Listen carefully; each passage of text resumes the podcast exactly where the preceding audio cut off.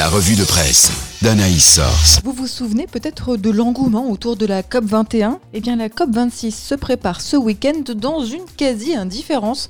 Pourtant, la planète bat un nouveau record de concentration de gaz à effet de serre, titre La Croix, alertant qu'à ce rythme, la planète s'oriente vers un réchauffement de plus 3 à 4 degrés d'ici la fin du siècle, très loin de l'objectif de limitation à plus 2 degrés, voire 1,5 degrés. Pour réforme, les sommets internationaux s'enchaînent et rien ne semble bouger en apparence, mais pas pour Martin Kopp, théologien écologiste qui précise dans l'hebdo le rôle et l'importance de la conférence sur le climat de Glasgow qui se prépare ce week-end.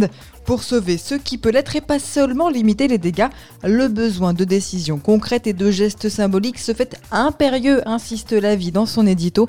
Le pèlerin confirme également dans son édito Il nous faut consentir à des renoncements drastiques pour préserver l'avenir des générations futures, car rien ne renaît sans perte. Et en parlant de gestes symboliques, sur un tout autre sujet, la présence d'Emmanuel Macron au dîner du cercle Charles Gide en est un. Aussi étonnant que cela puisse paraître, le président de la République a estimé que nos sociétés démocratiques postmodernes ne se sont pas sécularisées, rapporte Réforme. La soirée a permis de recueillir des dons pour financer des projets soutenus par la Fédération de l'entraide protestante noteévangélique.info, relayés par la plateforme Regard Protestant.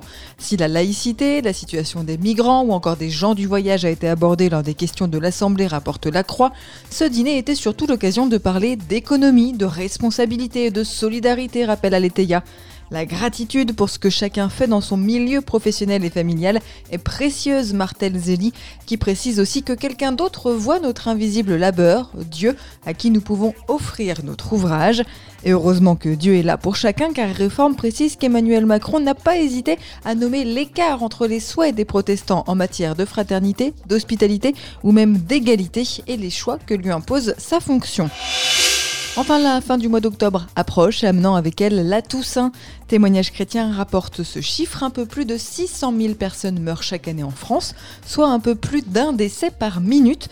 Et sur ces 600 000, seule la moitié a demandé des obsèques religieuses. La Croix, qui a suivi l'équipe d'accompagnement des familles en deuil d'une paroisse de banlieue parisienne, n'a pas le même chiffre et avance 70% des Français, dont de très nombreux catholiques non pratiquants, ainsi que des personnes ne revendiquant aucune appartenance religieuse. Mais la Toussaint n'est pas le seul événement du week-end. Les protestants, eux, se souviennent de l'affichage des 95 thèses de Luther contre les indulgences à Wittenberg le 31 octobre 1517, lors de la fête de la Réformation, le 31 octobre, rappelle Réforme. D'ailleurs, grâce à deux paroisses vaudoises en Suisse, le Halloween glauque et sucré prend un peu de sens chrétien grâce à deux propositions pour les enfants relayées par Protest Info autour de la fête de la Réformation notamment. Et pour occuper petits et grands pendant ces vacances, vous pouvez aller piocher dans l'une des 11 idées de jeux et loisirs créatifs sur le thème de l'automne proposé par Famille Chrétienne.